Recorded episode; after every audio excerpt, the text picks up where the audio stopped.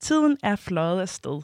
I august satte Manila og jeg os foran mikrofonen for første gang, for at finde ud af, hvordan det står til med magt blandt unge i Danmark. Vi har lavet mere end 20 programmer sammen, og vi er kommet vidt omkring. Vi har talt med forskere, digtere, aktivister, skoleelever, politikere og mange andre. I dag der skal vi samle lidt op på det hele, og øh, vi skal tale om vores forhold til magt, og hvorvidt det har ændret sig. Og så skal vi også se lidt ud i fremtiden.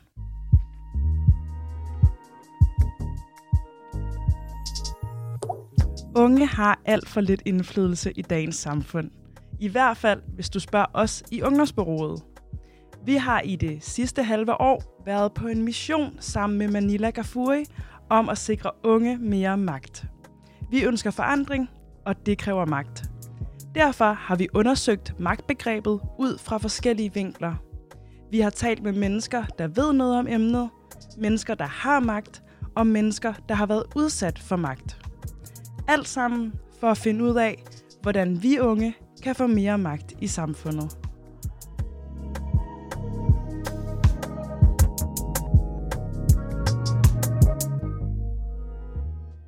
Der var lige byttet lidt rundt på rollerne, Manila. Det var god intro. Rigtig godt. Tak skal du have.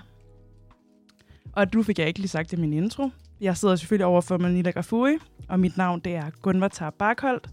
Normalt er jeg producer på programmet, redaktør, men i dag der har vi byttet rundt på det, ligesom da vi startede, for ligesom at, at wrap det hele op og tale om det, vi har været igennem i de mm. sidste 20, 21, 22 programmer. Hold da op. Har vi lavet så mange afsnit? Ja, har vi. Det er gået vildt stærkt. Ja, det er. Altså, det er virkelig gået stærkt, men øh, det har virkelig været lærerigt og meget, meget spændende. Ja. Og, øh, og glædelig jul. Ja, i lige måde. ja. Hvordan har din jul været, Gunvar? Jamen, den har været rigtig god. Altså, det har været en anderledes jul. Øh, ja, jeg hvordan det? Fordi, at jeg har holdt jul sammen med min kæreste. Ah, ja. sådan. Ja. Tillykke. Tak, Eller? tror jeg nok. ja, ja, det, der, ja, det er da sådan en godt milepæl. Jamen, det ved jeg. Ja, jo.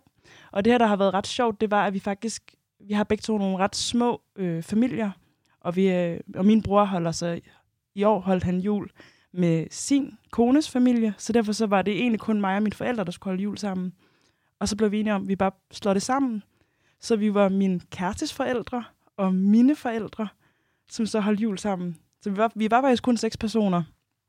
Men, øh, men så slog vi, det, slog vi det sammen. Ej, hvor hyggeligt. Det var mega hyggeligt. Ja, dejligt. yes. Hvad, hvad med dig? Holder, holder du egentlig jul? Vi holder jul, fordi vi har nogle absurd øh, søde, søde, søde børn i familien. Så jeg har jo nogle jæser og nivøer, og det er jo det der med, at man skal et samfund, hvor man, man måske ikke, altså vores kalenderår følger jo, øh, vi følger jo det islamiske kalenderår på en anden måde, selvom vi bor her. Men det officielle kalenderår er jo fra det kristne, så vi bliver nødt til at følge, vi bliver nødt til at gå så er nødt til at holde fri, når I også holder fri. Ikke? Så øh, for at de små ikke skal føle sig udenfor, når de kommer tilbage i børnehave, og alle de andre har fået gaver, så har vi tænkt, jamen så holder vi også jul.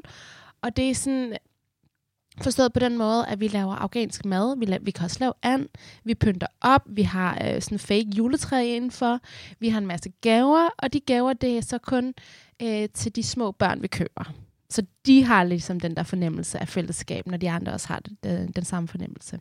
Ja, det er jo også bare en anledning til at møde hinanden og hygge ja, sig. Ja, og spise og... og gaver, og vi går rigtig meget op i sådan lege og alt muligt, så det er jo, det er jo bare så hyggeligt. Mm og meget privilegeret jo, at vi kan gøre det jo. Øhm, det er også en tid, hvor man også kan huske på dem, der ikke har, og øhm, altså både helt fra dem, der ikke kan få et ønske opfyldt i forhold til, hvis de vil have sådan en legetøjsbil, der er måske lidt for dyr at købe i forhold til forældrene, men også dem, der engang kan ønske sig noget legetøj, men bare ønsker sig en seng at sove i. Mm, ja. Jeg har faktisk lige været med ind over sådan et undervisningsprojekt øh, med, noget, med nogen fra Bangladesh, der yeah. bor i en flygtningelejr der. Og det er virkelig øh, sådan øjenåbnende, når, man, når de bliver spurgt om deres største ønsker. Rigtig mange af dem ønsker et toilet. Ja. Og det, ja. altså sådan, det, det er jo virkelig tankevækkende, når man spørger danske børn, eller, ja. eller nu der findes for selvfølgelig også mindre privilegerede danske børn, men når man taler om ja, sådan den gennemsnitlige vestlige barn, hvad de ønsker sig, om det er en legetøjsbil, om mm. det er et eller mm. andet, yeah. eller om det er et toilet eller en seng. Eller sådan. Ja. Og det, det er virkelig, det kan man alligevel få lidt mere perspektiv på, hvor, hvor privilegeret man er. Ja. Og øh, hvad så? Synger, går I rundt om træet? Den, holder I hinanden i hånden og går rundt? Nej, øh, jeg gør i hvert fald ikke, hvis de andre gør. Hvis de andre gør, så er det børnene, der elsker det. Ja. Men jeg har aldrig forstået det der med at for det første danse øh, rundt om juletræ. Øh, for det første det der med at have et juletræ indenfor. Altså, hvor absurd er det lige, Gunvar? Ja, også i forhold til klima. Altså, sådan, det er jo helt skørt, at man fælder... Altså, det er jo mange træer. Man kan bare se her i København, Så, hvor mange steder, der bliver solgt juletræer. jamen, Og bare for en enkelt dag. ja, jamen, gør I det? Øhm, altså, jeg har, jeg har også... al- Altså, selv som, som dansk person, som er vokset op med det, jeg synes også, det er mærkeligt. Altså, det der med, at man skal gå og holde sin familie... Og der nogle gange... Nogle gange har vi også holdt større jul, hvor jeg også har haft mine onkler og sådan... Altså, det der med sådan nogle lidt, lidt distancerede familiemedlemmer, og så skal man gå og holde dem i hånden og danse, og danse rundt om træet og synge sådan nogle... Altså, i hvert fald i min familie er det tit sådan nogle gamle julesange. Ja, ja. Der var faktisk et år, min bror og jeg, vi plejer altid sådan at, at hacke det lidt. Der var et år, hvor vi sang uh, Katy Perry, hot and, hot and Cold, rundt om juletræet. bare, bare, bare for sådan, der skulle ske noget lidt Jeg andet. tænker, I skal køre med Gilly i år. Ja, Ja. det kunne være fedt. Mm, ja, ja yes. det, det tror jeg, vi skal praktisere. men det, men det, er, en- det, er, en- det er kunstigt. Altså, det er jo, men sådan synes jeg, det er med flere traditioner. At, Ja, det er også det. Det, det, det er jo det, traditioner, altså sådan, men, men vi gør jo også mange ting, hvor man tænker, hvorfor skal vi lige gøre det her? Men det gør man, fordi det, der, der er en grund til, at det hedder en tradition. ja. Ja. Og så, så skal man bare gøre, ligesom man plejer. Hvad så med, apropos traditioner, hvad med nytår? Skal du lave her? Det er jo, det er jo lige om, Det er jo om en lige om et par dage, Ja. ikke? Ja, jamen, jeg skal... Jeg er jo en person, der venter på det, altså sådan, til det sidste. Øh, på det sidste øjeblik, før jeg bestemmer mig noget. Øh, så jeg ved det ikke endnu. Jeg skal måske spise med en, med en barndomsveninde. Jeg har kendt hende siden jeg har gået i 7. klasse. Øh, for mig er det en barndomsveninde. Så vi skal måske spise sammen, og så skal jeg nok videre og måske danse et sted. Øh, men igen, det er jo, øh, vores nytår er ud fra det islamiske kalender. Det er jo først marts måned, mm. hvor vi fejrer det rigtigt med familien. Så, øhm, så jeg har jo bare to år at fejre. Det glæder jeg mig til. Øhm, men jeg er ikke så vild med fyrværkerier. Og det er måske også derfor, jeg sådan lige tager det, som det kommer. Hvad med dig, Gunvar? Jeg har det helt ligesom dig i forhold til nytår. Jeg kan Ja. afsløre, at de sidste tre år har jeg stort set ikke været udenfor. Nej. Altså, så er det sådan, så mødes jeg. Jeg har, jeg har de samme venner, jeg holder nytår med hvert år. Jeg kan, på den måde kan jeg rigtig godt de traditioner. De sidste 5-6 år er de samme mennesker. Så mødes vi der og laver mad sammen ved sekstiden, og så går jeg ikke ud af lejligheden, før at fyrværkeriet er stillet af, og, Ja. jeg, og jeg kan cykle hjem stille og roligt. Jeg, jeg, jeg gider heller ikke det der. Nej, men er det fordi, du er bange på fyr- fyrværkeri? Eller blive ramt? Eller... Ej, okay. Ja, det er en kombination. Jo, det er også altså sådan helt Ja, ja, okay. almindelige skader, mm-hmm. altså sådan Ja. at, at, skulle, at skulle få et eller andet. Men det er også støjen, altså oh. sådan, det larmer. Ja. Og så øh, også fulde mennesker. Og mm. jeg synes simpelthen, altså, men det tror jeg, der er mange, der har sagt før, men kombinationen af krudt og fulde mennesker, altså det, det er det skørste. Det er vanvittigt, og ja, år for år, så, så sidder man der og krydser fingre for, at der ikke sker noget. Ja, det er egentlig en vanvittig, vanvittig idé. Men hvad, hvad laver I så til marts, når, når det så er det, det er jeres nytår? Ja, så, øh, så mødes vi alle sammen i familien. Øhm, det, gør, altså, det gør vi også i januar måned, eller det er 31. december, er det ikke der? Jo. Men øh, marts måned, så mødes vi alle sammen.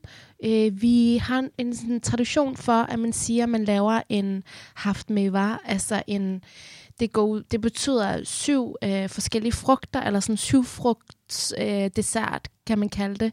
Og det består af de her syv øh, tørrede forskellige slags frugter, som man laver sådan en dessert ud af, som så symboliserer forskellige ting. Og så har vi noget grønt, der symboliserer noget nyt og håb, og man har noget græs øh, på den måde. Øh, Øhm, man har noget sådan æg liggende, altså sådan kogt æg. Så man laver sådan pynt ud af alle de her ting. Øhm, vi, det kaldes for Nauruz, altså ny dag. Der er rigtig mange, der den dag øh, vælger at helt skifte garderoben ud, eller ikke på den måde, men sådan, eller sengetøjet, eller sådan noget symbolsk i forhold til, nu skal vi også have et helt nyt eller rent hjem og komme ind i det nye år. Og man er jo meget sammen med familien. Øhm, vi tænker også at holde måske en fest eller et eller andet, øh, og komme med det nye, på, øh, det nye år sammen. Mm. Ja. Det lyder dejligt, og på mange måder måske lidt ligesom det nytår, vi holder. Ja, absolut. Ja. Øhm, det, er jo, det er jo også det, det traditioner at være samlet og komme ind i det nye år med, med noget sådan altså noget, noget grønt, plejer vi at sige, og noget sødt, og så, som symboliserer det gode og håb og noget nyt. Ja, dejligt. Praktiserer du nytårsfortsætter? Meget, meget, meget, altså i høj grad. Gør du det? Og det gør jeg jo Ja. faktisk allerede januar måned, for der er Ja. også noget symbolsk i at starte noget nyt januar. Øhm, ja, ja, ja, ja. Det, det er ambitioner, det er godt, ikke? Så Ja. skal man nå det. Og Hvad, kan du, øh, vil du dele nogle af dine nytårsforsætter for, øh, for 2023?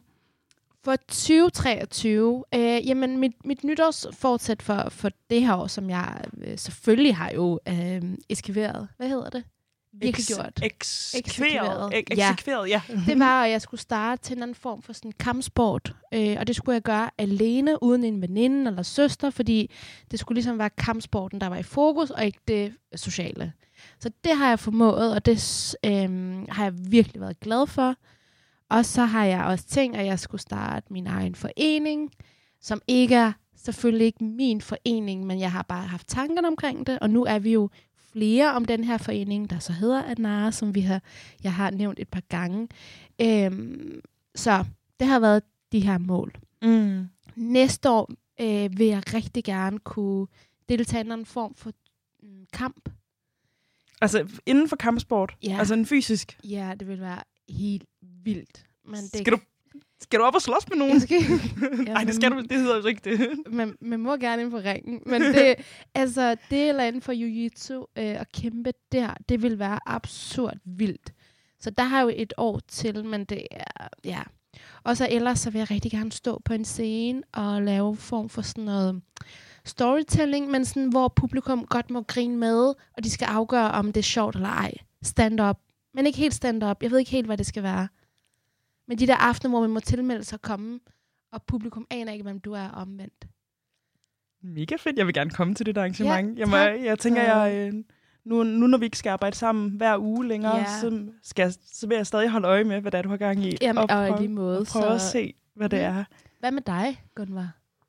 Jeg har faktisk aldrig rigtig praktiseret nytårsfortsæt. Nej. Øhm, Nej.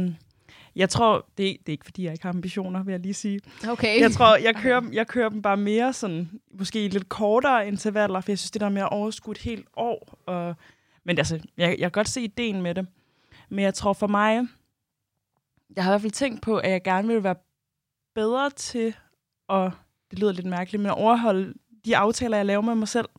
Fordi jeg laver rigtig mange aftaler med mig selv på den måde. Altså sådan, for eksempel, tænker arbejde. Og det er især noget med at huske at holde fri, eller huske at, at gøre det her den her dag, eller sådan noget. Fordi så planlægger jeg det, og så når jeg når dertil, så udskyder jeg. Eller Ah, også okay. forlænger jeg. Altså for eksempel sådan noget med, hvis jeg siger til mig selv, jeg skal gå klokken 4 i dag, så ender jeg med at blive hængende. Eller sådan, mm. Mm. at det der med sådan, hvis jeg sætter mig noget for, så husk at gøre det. Og det, og det er som regel kun, hvis det, altså hvis der er andre mennesker involveret, så, har Gør jeg, du det? så gør jeg det. Ja. Altså, jeg, hvis jeg har en aftale med nogen, jeg skal mødes med dem klokken to, så er jeg der klokken to, og hvis jeg har lovet at have et eller andet klart, så har jeg det klar, eller sådan noget. Men når det bare er aftaler med mig selv, Ja. mine egne personlige deadlines, så det vil jeg virkelig prøve at blive bedre til. Det, det er enormt vigtigt. Jeg tror også, der er mange, der har det netop sådan der. Nå, jeg vil øh, sætte en skiller på, og så synes jeg, vi skal tale lidt om det her program, som vi har optaget i næsten et halvt år.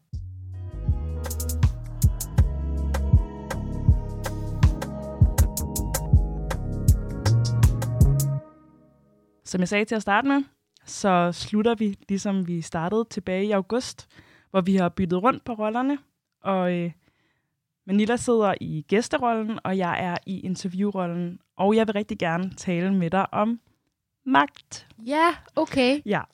Vi har jo startet de her programmer med at stille vores gæster de her tre magtspørgsmål. Mm. Og dem har du også fået. Dem Ja. svarede du tilbage. Det er, da du- havde dit allerførste program, Ja. svarede du på spørgsmålene. Så hvis lytterne er nysgerrige, kan de gå tilbage og høre. Meget gerne. Men jeg vil gerne tale lidt om dig, med dig om, sådan, hvordan du har oplevet at stille de her magtspørgsmål. Fordi jeg synes, det har været ret interessant, og det har du også nærmest hver gang givet udtryk for. Ej, hvor er det spændende at høre, og vi har fået sådan mange forskellige svar på spørgsmålene. Lige til lytteren, hvis I ikke ved, hvad det er for nogle spørgsmål, jeg taler om, så er det, hvad er magt for dig? Hvornår føler du dig magtfuld? Og hvornår føler du, at du ikke har magt? Og det har alle vores gæster svaret på. Men nu vil jeg så spørge dig, Manila. Hvad, hvad synes du generelt om, om de her svar? Altså er der noget ligesom noget generelt, man kan sige om de svar, som du har fået fra vores forskellige gæster? Det, jeg har observeret, er jo, at øh, deres svar er meget, meget præget af deres, øh, på en eller anden måde, position. Altså, det giver jo også mening, men dem, vi har haft med, der har været de såkaldte øh, godsøjne akademikere, har jo svaret magt i en meget klassisk forstand. Øh, og så har vi jo så dem, der er sådan mere i forhold til aktivistiske, der er sådan mere præget af øh, deres egen stemme som magt, og det at kunne genkende sig selv i det. Øh, men også det her med, mange, nogle af dem er kommet ind på meget mere det med ikke at have magt, frem for at have magt. Øh, og så synes jeg også, det der har været uden for min sådan horisont med magt, det er også det her med øhm, og magt i forhold til alder. Altså sådan øh, en bus for eksempel. Hvornår kan jeg tillade mig at sidde ned, ikke sidde ned? Hvornår kan jeg bare rejse mig op og sige til den ældre øh, dame, du kan bare sætte dig ned her. Øhm, eller det her med, at der blev sagt magt, det der med at, når jeg har selvtillid, når jeg har selvværd, øh, at jeg ved, at jeg har magt til, at jeg kender mig selv der, og så er jeg min bedste version. Så det har virkelig været bredt, men det er, mm, ja, det er jo også bare sådan i forhold til deres, øh, det de laver. Så det, det kommer meget til udtryk der igennem magt. Ja, det er meget sjovt, som vi har haft et par stykker, der har haft øh, en statskundskab baggrund. Og det er ret sjovt at høre, at de alle sammen griber fat i Foucault, ja. som er den, er den store øh, magtteoretiker inden for sådan samfundsfag. Og det synes jeg, det, det er virkelig sjovt, fordi når vi så nogle gange har konfronteret dem med, at når du siger også Foucault, at så er det sådan, som om, at de, at de sådan tænker, at de har deres eget take på, hvad det vil sige at snakke om magt, og så er det sådan, nej, du er altså den fjerde, der ja. nævner Foucault. ja. det, er, det er meget sjovt. Ja, øhm, jeg tænkte på, sådan, kan man, ja, du har været lidt inde på det, men kan man sådan sige noget om, hvilken slags person det er, vi har besøg af, ud fra hvordan de svarer på det her magtspørgsmål? Er der noget, du kommer til at tænke på der? Ja, øhm, jeg tror også, øh, jeg kan tydeligt huske Nadine, en af vores første afsnit, der er øh, forperson for Mino Danmark, der, da vi kom ind på magtbegrebet, at hun sagde, at øhm, hun alt, måske altid sådan øhm, associeret magt med noget, noget negativt, fordi hun netop var produkt af det med ikke at have magt. Øhm, hun, øhm, hun snakkede netop om det her med, da hun ind i en situation, hvor hun var ude med sin mor, som, som fik reddet tørklædet af, at hun står der som, som ung teenager og ikke kan sige noget til det her. Øhm, den der afmagt, hun har haft og været vidne til, både altså, kvæg sin egen oplevelse, men også sådan sit, øhm, sit netværk, at, at det der med at øh, vende det der negativt til noget positivt i forhold til det, man selv gør. Og det er jo det, hun prøver nu sådan, det der med at være repræsentant for en organisation, at det var meget vigtigt for hende at have et så sådan demokratisk platform som overhovedet muligt, at inddrage alle og prøve at være på alle niveauer, hun nu kunne. Øhm, så det synes jeg har været gennemgående der med at tage det ud af noget negativt, og så selv tilføje noget positivt, eller som modsvar til det, de har været vidne til. Mm. Det synes jeg har været meget interessant. Øhm, og det er sådan, de, de mere sådan aktivistiske personer, vi har haft herinde, altså i forhold til, øh, når jeg mener aktivistisk, så øh, noget, hvor de ikke får sådan, altså noget, der ikke er i deres position som sådan. Altså for eksempel en, en, en der er der læser statskundskab, eller vi havde øh, nogle forskere med, vi havde en, øh, en psykolog med. Altså så, så, og Nadine er jo ikke nogen af de her personer. Øh, hun er forperson, som jeg, og det er på den måde, i den forstand aktivistisk, mener jeg. Mm. Øhm, ja. Ja. Vi skal ikke glemme, at Nadine også er statskundskaber. Bare apropos. Det er hun også. Ja, hun studerer statskundskab. Og det gør hun også, ja. ja. Men, men det var jo det der med, hendes svar ikke ja. var præget af det ja. på, på den måde. Men, men ja, men det er hun faktisk godt husket. Ja, men det er lige før, jeg skal sige, hvis vi sådan skal lave en karikatur på vores gæst, så er, ja. det, så er det en, en, der enten læser eller har læst statskundskab. Ja. Men øhm, ja. Ej, vi har også haft mange andre gæster, men påfaldende, Absolut, påfaldende mange med den baggrund. Ja, det er ja. rigtigt, og ja. det, ja, ubevidst. Hvordan har du haft det med at have den her øh, sådan, interviewrolle? Nu kan jeg huske, at vi også i det første program netop talte om, om din egen magt og dit eget ansvar. Og sådan, det er jo også en magtposition at sidde og være den, der giver ordet og tager ordet. Hvad, hvordan har det været for dig at være i, i den magtrolle? Det har været enormt lærerigt, og for mig har jeg også været meget bevidst om øhm, de mennesker, der henvender sig til mig, som rigtig gerne vil komme til ord, at der har jeg tænkt, øhm, gør personen det, fordi de bare gerne vil komme til ord, eller er det fordi de har en eller anden form for tryghed i, at det er måske mig, der sidder her. Og der har jeg valgt at måske være naiv og tænke, jamen de spørger, fordi det er måske mig, der interviewer dem. Og det synes jeg, jeg synes virkelig, jeg har, øhm, jeg har virkelig prøvet at tænke sådan, eller prøvet at være meget alsidig i forhold til øh, at være repræsentativ med alder, med, øh, ja, med, med deres baggrund og, øh, og der er også deres kampe. Det ved jeg ikke helt, om man kan sige, om jeg har været repræsentativ i deres kampe og aktivisme. Der, der er måske en rød tråd, men øh, det der med at så du de helt unge øh, mennesker herind, som måske ikke får taletid andre steder. Fordi der vil det nok have nogle andre, der er mere gåsøjne kendte, eller nu, altså, øhm, ja, så jeg vil ikke sige, det har været svært. Jeg tror mere, jeg har synes det har været svært, når jeg skulle, øhm, når, jeg, når vi netop skulle, for eksempel da vi skulle ind og snakke om, om køn og, øhm, og hvad hedder det, hvor vi kom ind på et afsnit om sådan hvad hedder rainbow washing, right? Ja, mm. med Emily Olander, er det ikke det? Mm, Eller Olander, ja. ja. Men Emily, at der havde jeg sådan frygt for at sige noget forkert. Fordi jeg tænker, åh oh, nej, nu går jeg ind i hendes sfære og får sagt noget, eller gør jeg det her, siger det korrekt?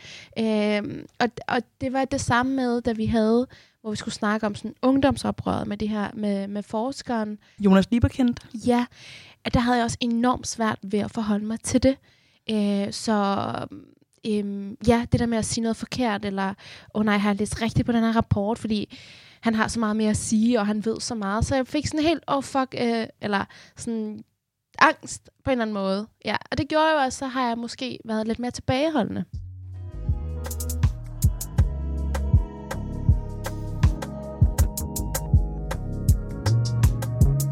Du lytter til Ungdomsmagt. Mit navn er Gunvar Tar Barkholdt, og i studiet i dag, der har jeg Ungdomsmagts egen vært, Manila. Manila, ja. øhm, har du lært noget om magt i de sidste fem måneder? Nej. Ej. jeg har lært, hvor meget, hvor, hvor meget vi kan gøre. Jeg har lært, hvor meget vi har at sige.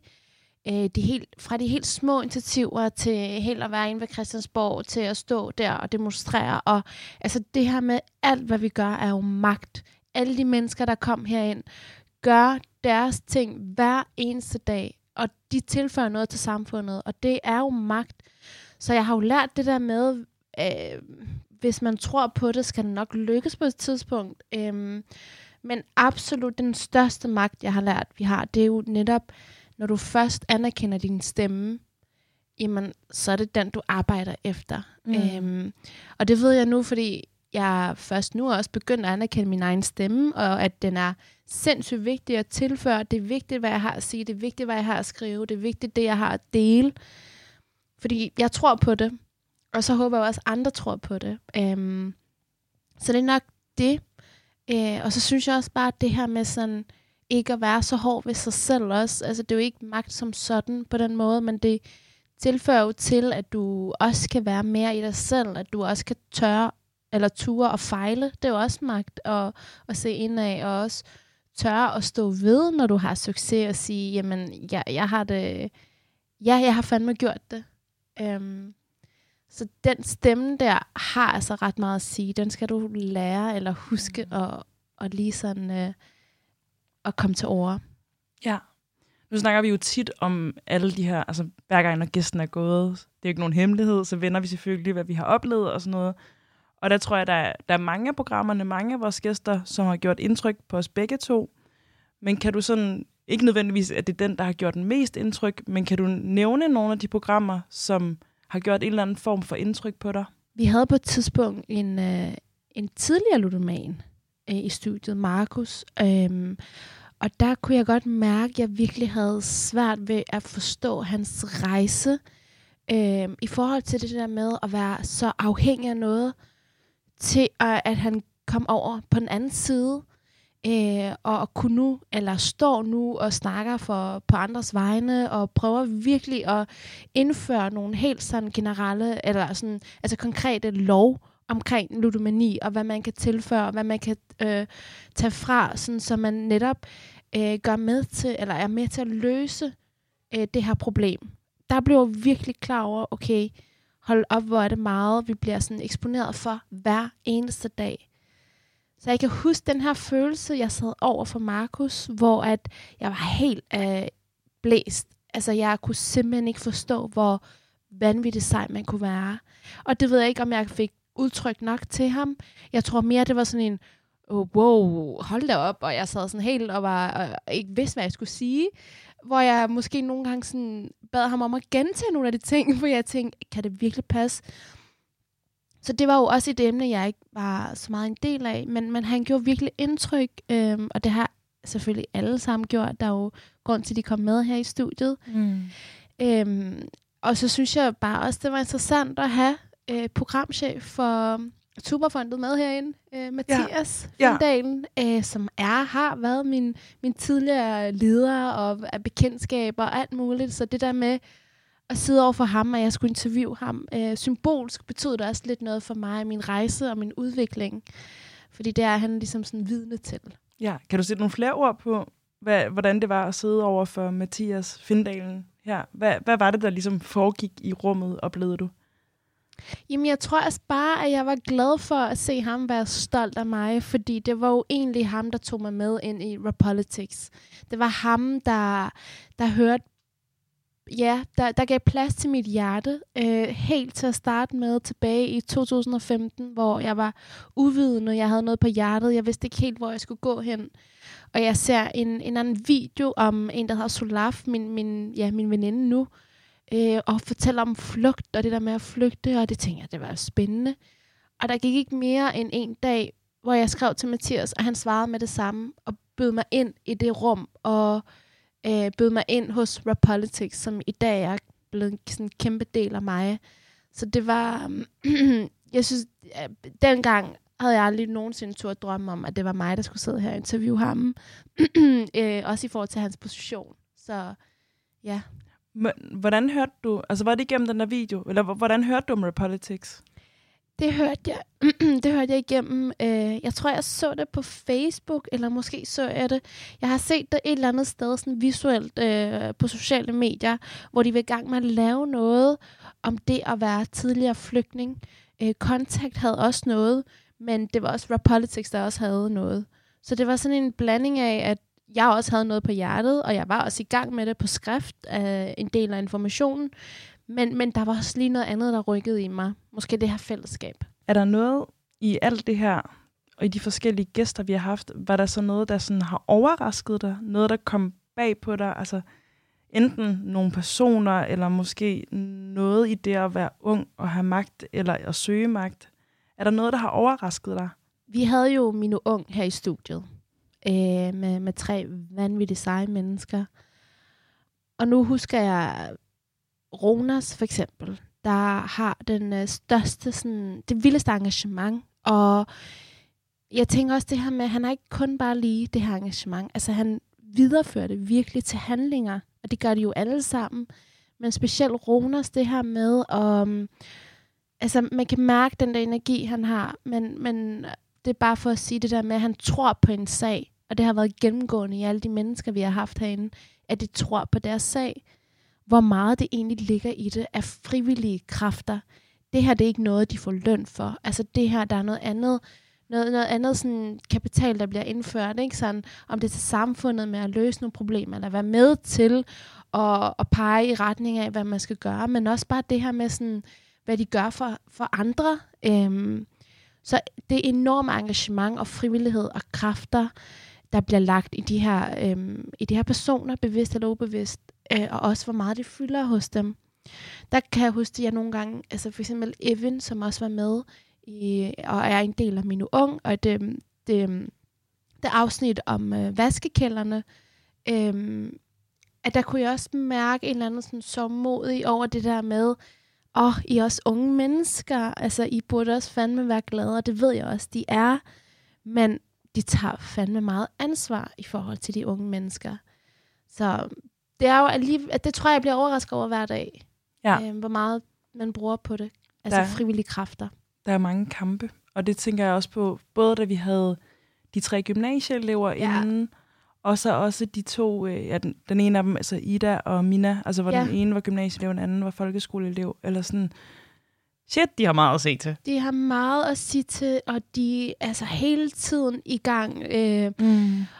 Øhm, og ja, og der kommer jeg jo til at tænke på sådan det her med den generation, vi har, øh, som vores øh, ung, unge psykolog øh, sagde, det her med øh, generation no excuse. Der er simpelthen ingen undskyldning for ikke at kunne være perfekt. Mm. Og det kan man altså også godt se på de mennesker, der har været rundt omkring det her bord. De er i gang hele tiden. Øh, om det er aktivisme, om det er arbejde, skole, øh, frivillige timer, øh, fritid, sko- Mm. øh, familie, venner, sociale medier, hvordan de ser sig selv, hvordan de klæder sig, øh, karakter, forventninger. Altså, det er, ja. Ja. Nu taler vi jo også nogle gange, eller det ved jeg ikke, det gør vi nogle gange på mit arbejde, taler vi sådan også om polariseringer. At jeg tror desværre, og det gælder ret meget af Danmark, men jeg tror også, det gælder unge, at der virkelig også hurtigt kommer lidt to grupper. Altså hvor der er den, de her meget engagerede, måske overengagerede, som, som så også er dem, der netop er en del af generationen No Excuse, og stræber mod det perfekte, og måske brænder sammen på det. Og så samtidig er der også rigtig mange, som måske bliver lidt tabt, mm-hmm. eller som bliver glemt, og som ikke får brugt deres stemme. Eller sådan, at jeg, og dem får vi jo heller ikke fat i i det her program, fordi dem vi får fat i, det er de der top-engagerede, mm. overengagerede. Ja. At det, jeg er lidt bange for, at der kommer sådan et skæld mellem dem, som er derhjemme og spiller computer. Ikke fordi der er noget galt i at spille computer, men måske øh, lukker sig lidt inde Mm. kontra dem, og som, det kan jeg også se, for eksempel, du er måske også lidt eksempel på en, Manila, men nogle unge, som så er med i både Mine Ung og den øh, grønne ungdomsbevægelse, og de sådan, så er de med i rigtig mange foreninger. At der, der er nogle gange nogen, der sådan går igen. Ja, ja, Øhm, ja. jeg tænker, du måske også må have nogle personer i hovedet, men jeg har det nogle gange, jeg er jo også rundt gennem mit arbejde til Ja. forskellige arrangementer, og så er der nogen, hvor jeg sådan hilser på mig sådan, er du også her? Ja. Men jeg arbejdede også med dig i sidste uge over til det her Ja. arrangement, og sådan, Ja. hvornår slapper du af? ja. ja, det, det burde vi også spørge vores gæster om. Ja. Hvornår slapper du af? ja. Øhm, men der håber jeg jo virkelig, at, at de her kræfter kan gøre dem, altså kan måske på en eller anden måde øh, være med til, at dem, der slet ikke er derhen endnu, altså dem, der også tænker, at det er jo egentlig lige meget, hvad jeg siger, fordi jeg bliver ikke hørt. Eller jeg orker det ikke, eller jeg vil ikke snakke om det. At nogle af dem måske også kan spejle sig lidt i de her mennesker. Altså, det er jo det, jeg håber. Mm. Ja. Ja. Men jeg vil også sige, at øh, de mennesker, der også har gjort indtryk på mig herinde, øh, altså det er jo ingen tvivl om, at jeg havde min søstre med for første gang, og jeg skulle interviewe den. Øh, og det er jo, altså det elskede jeg fra hjertet ind, og fordi, øh, ja, altså det var jo spændende at snakke om søskende, hierarki og, og magt i det. Øhm, så det synes jeg også var en, en, en, en god oplevelse, og ikke at slutte af på, men sådan en af de senere afsnit, ikke? Ja, jeg synes også, det var rigtig spændende at sidde på sidelinjen og høre. Det var som om, at det var sådan, jamen sådan lidt, lidt hemmeligt, som tror, jeg tror Ja, også, at I ja, sagde, ja. eller Jo, du jo, sagde, at der nu var- sidder vi ude og fortæller alle vores hemmeligheder og sådan noget. Jeg Ja. synes selvfølgelig også, det, det var sådan en fluen på væggen Ja. i, i, familien Gafui. Det Ja. var Men, øhm, rigtig fint. ja. Hvis nu vi i, med udgangspunkt med, i ungdomsmagt skulle komme med et eller andet råd til magthaverne i Danmark, sådan i forhold til unge og magt, og hvordan unge for indflydelse, hvad, hvad kunne vi så sige? Hvad, hvad er vigtigt, når vi taler unge og indflydelse? det er vigtigt, at når man, når man snakker om demokrati, når man snakker om magt og øh, lovgivning, og for det første er det vigtigt, at der er en, øh, et demokratisk grundlag for det. At de love, øh, der bliver udført, øh, at det er baseret på øh, fuldstændig altså objektive lovforslag, hvis man kan kalde det, altså nogle lovforslag, hvor det ikke diskriminerer, eller det ikke på den ene eller anden måde, fordi det gør jo, at så tror man mere på systemet, man tror mere på demokratiet. Øhm, så det er ligesom det første step, ikke? Og der synes jeg lidt, vi har været vidne til, desværre nogle øh, lovforslag, øh, og også nogle lov, der er gået igennem, hvor der er, det er tydeligt, at det er baseret på nogle, øh, nogle antagelser om, hvordan øh, befolkningsgrupper er, eller hvordan, hvordan man er kvæt det sted, man bor, eller hvordan man, øh, hvilket land man er flygtet fra, og de her ting. Øhm, det synes jeg er ærgerligt i sådan et demokratisk land som Danmark. Der tror jeg godt, vi kunne have været lidt bedre end det. Noget andet er også, at, øh, at hvad hedder, ja, demokratiet bliver også nødt til at være synliggjort i form af, at jeg vil gerne have, at det, der sker inde ved Christiansborg, det bliver, at der er mere sådan, måske lidt flere åbne døre, åbne vinduer til, at man også kan blive inviteret ind, at man også kan være en del af en eller anden form for sådan ekspertgruppe, eller altså det der med, at man føler, at man bliver, ja, man har en følelse af, at man bliver hørt, der hvor det også tæller. Altså det er jo lige der ved magtbordet, ved magtcentralen af det hele. Dem, der står ved magten, sidder ved det. Der er det også vigtigt, at dem, der er derude i, i samfundet, at de også får lov til at komme med der. Altså nu siger jeg for lov. Det burde jo på en eller anden måde være på en eller anden måde selvfølge. Fordi så er der ikke øh, sådan så er, der, så er der en mere flydende vej mellem det, der sker, og de lov, der bliver vedtaget. Øhm, så sådan mere synliggørelse af magt, hvis man kan sige det. Øhm, men man skal også huske på, at de her fællesskaber, der er, det har også en magt i sig selv i, at du måske kan komme til at sige, når man, øhm, jeg tror nu på min stemme, jeg vil gerne helt sådan praksis, øh, eller i, sådan, øh, i forhold til, hvis man snakker om øh, at stille op til et valg og det der ting. Altså det er jo også sådan, der er ikke så langt igen. Men også det med at være en del af fællesskab og at have en større sag sammen. Og det er også magt i sig selv, at, at man, er en, man er nogle stykker om noget sammen. Um, så for dem, der også sådan føler sig lidt alene, eller tænker, ej, jeg har noget på hjertet, eller et eller andet, der skal man heller ikke underkende de her unge fællesskaber, der er. Fedt. Hører I med derude, magthavere? Nej.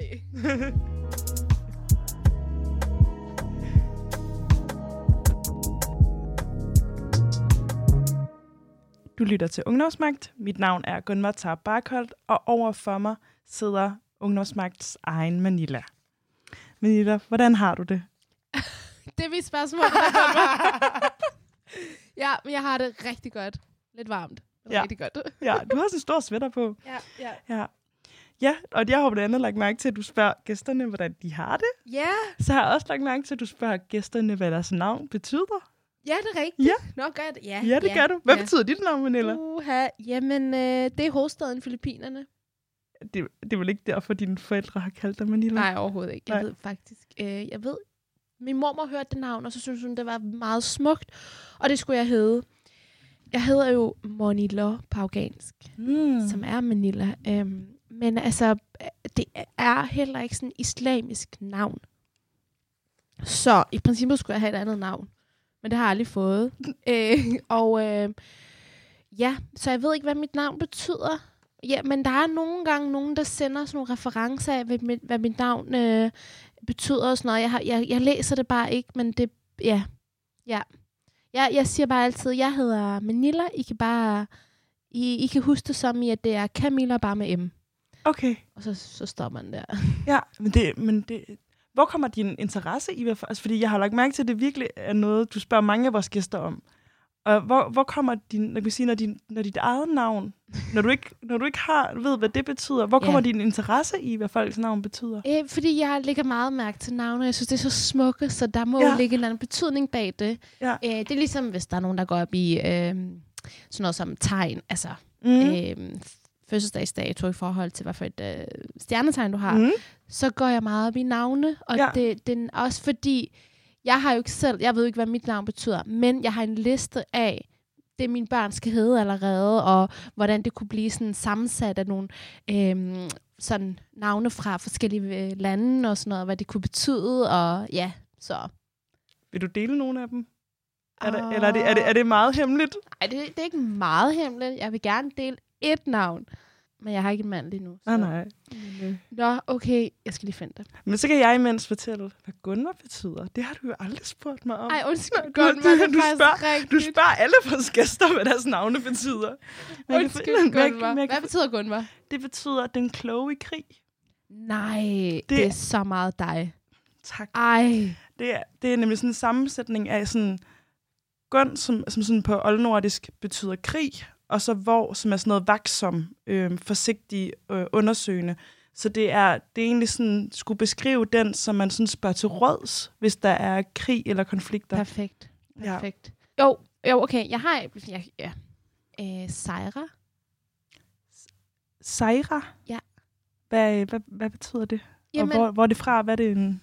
altså Sejra hørte jeg en, øh, en, en film, hvor hende, der hed det, hed det havde sådan, øh, hun havde sådan øh, øh, mellemøstlig baggrund. Sejra. Men sejr, altså som i S-E-J-R, betyder jo sejr, ikke? At vinde noget og kæmpe. Og...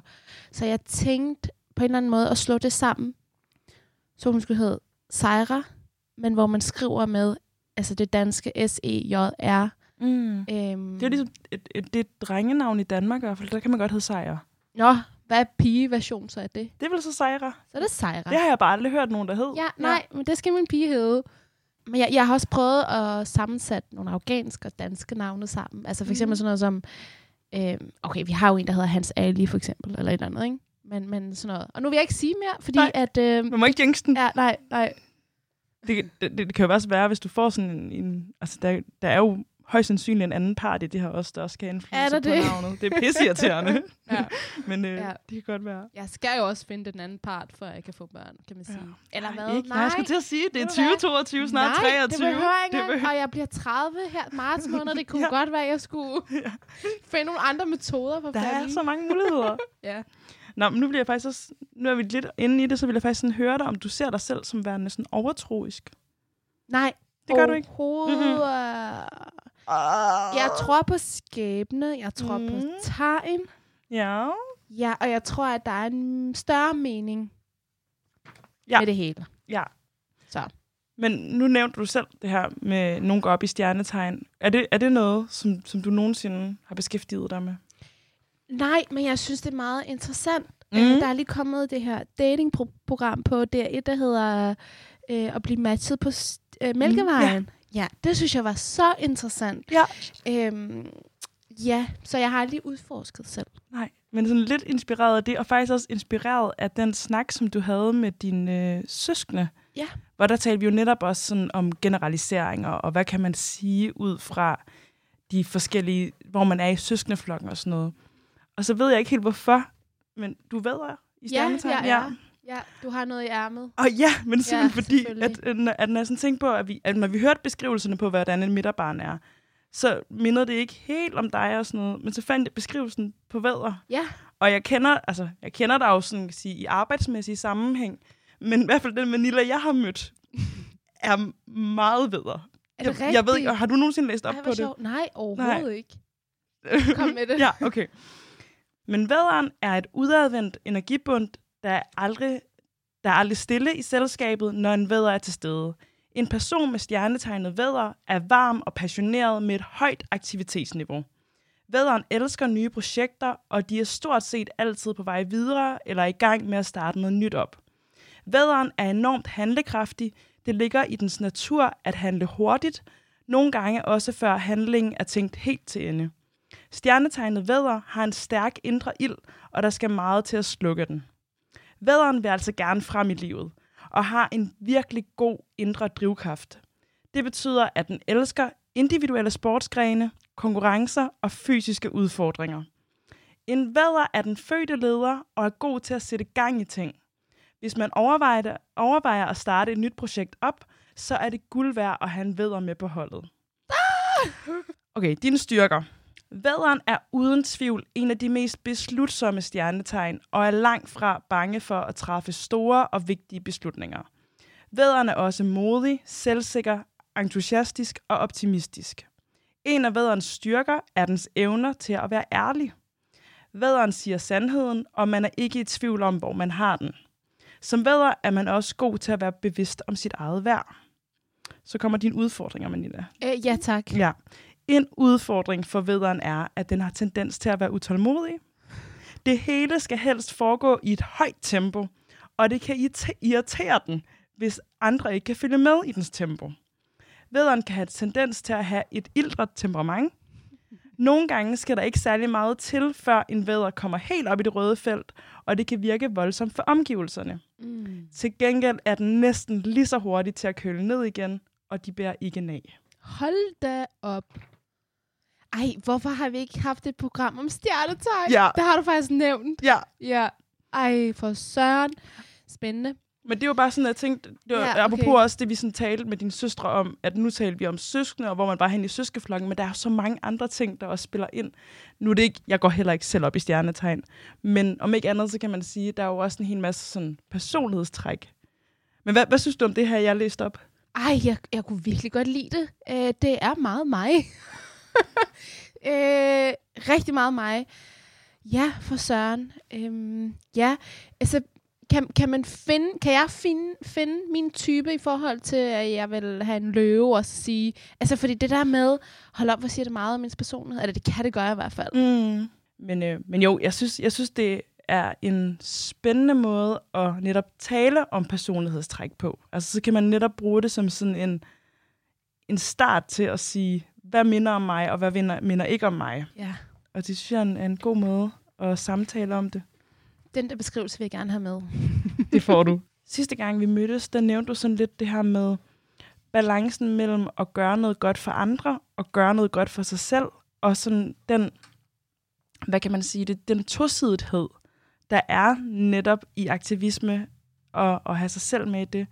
Hvordan føler du, at du balancerer det her med at gøre noget godt for andre, men også gøre noget godt for sig selv, når man laver aktivisme? Ja, og jeg, ja.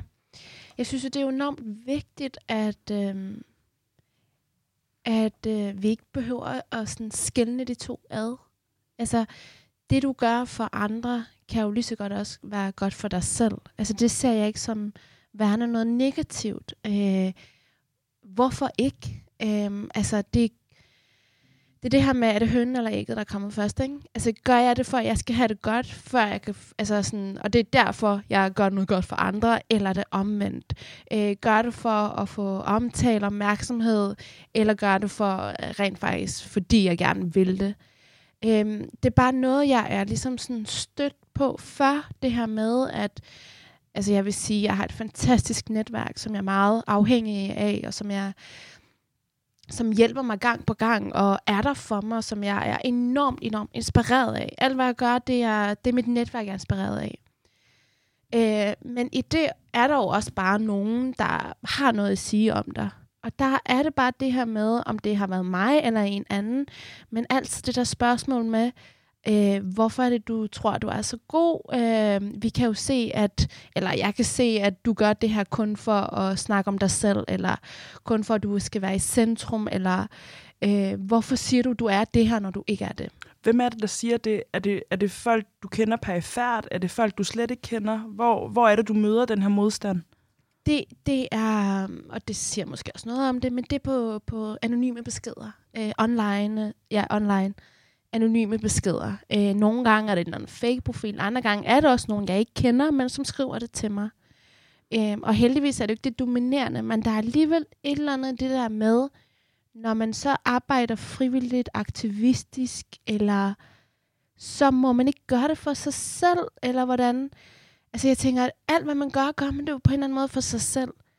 Så det jeg tænker, det er, hvad er det, hvorfor er det, man må give den der, altså, hvorfor må man give den der kritik, fordi det er en, der arbejder med de her emner.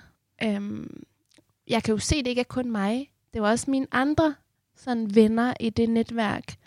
Det synes jeg bare er interessant at følge op på. Mm. Hvorfor tror du, at det er sådan? Er det, hvor, hvorfor, er den, hvor, jamen, hvorfor har folk så travlt med at, at, at finde ud af, hvad dine årsager til at handle er? Ja, og det er jo et sindssygt godt spørgsmål. Øhm, altså, vi skal jo tænke på, det er jo nogle mennesker, der laver noget frivilligt. Og ja, så får jeg jo penge for det, når jeg holder oplæg. Øh, og så kan man jo så snakke om, når man laver jeg 100 timers frivilligt arbejde, for at kunne få løn måske for 20 timer. Er det så det værd? Er det derfor, mm. jeg gør det? Øh, altså, og nej, det, det er ikke derfor. Så kunne jeg lige så godt have lavet noget andet, hvor jeg får øh, 100 timers løn for det. Altså, mm. det giver mig meget bedre, hvis det er det, jeg går op i. Ja. Men det er jo det her med sådan, øh, folk er nysgerrige på, hvorfor er det, du vil hjælpe mennesker? Øhm, altså, det, der må der være andre grunde, end at du bare vil hjælpe mennesker. Nogle gange tror jeg også, det er sådan en, jeg ved det ikke helt. Men jeg tænker, det er også sådan lidt noget, hvor man sådan holder lidt øje med hinanden, og det er sådan lidt, du skal ikke tro, du er noget kultur. At, ja. at, at det måske også er det. Ja, og du, du skal heller ikke tro, at du kan snakke for Afghanistan. Øh, der er jo også rigtig mange, der tror, at jeg ikke er født i Afghanistan, og jeg ikke aner noget som helst om mit eget land. Øh, og, jeg, og jeg gør noget øh, for at få omtalt, for eksempel det afghanske. Og der tror jeg også, det man skal sådan huske på, det er, hvad er det, der er formålet? Er det ikke at, at prøve at hjælpe nogle mennesker i nød? Er det det, er det, det der er forkert? Eller er det, fordi det er mig, der gør det, det er forkert? Mm. Øh, at samtidig med, at jeg gør det, så får jeg jo selvfølgelig også løn for at holde oplæg om det på et andet tidspunkt. Altså sådan udelukker det det andet. Og det synes jeg ikke, og jeg synes, det er, det er i hvert fald ikke os, der skal have den her kritik. der, altså, det er sådan, så er det fandme statsministeren, hvis det er, eller en anden, der virkelig får penge.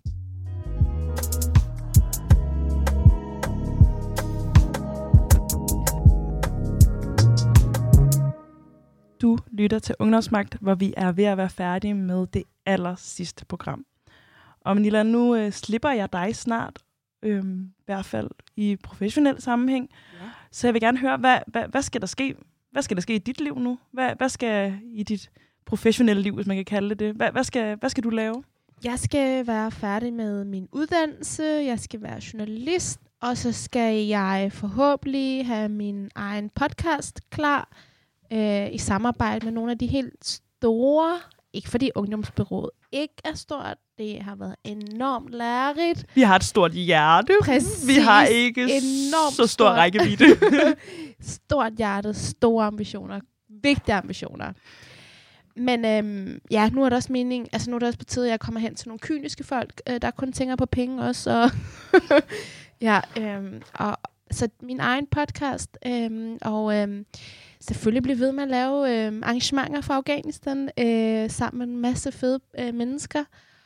Øh, så skal vi også øh, have flere midler til øh, foreninger, til øh, NGO'er, aktivister og kultur, øh, kunst. Så flere midler til os, så vi kan lave vores arbejde, og det bliver anerkendt.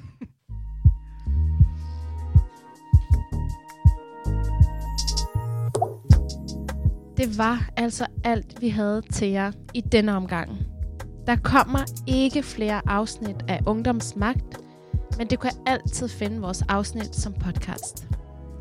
Ja, og så håber jeg jo, at I alle sammen fortsætter med at ytre jeres stemme og tror på den, og kæmper for den forandring, der skal foregå. Pas godt på jer selv.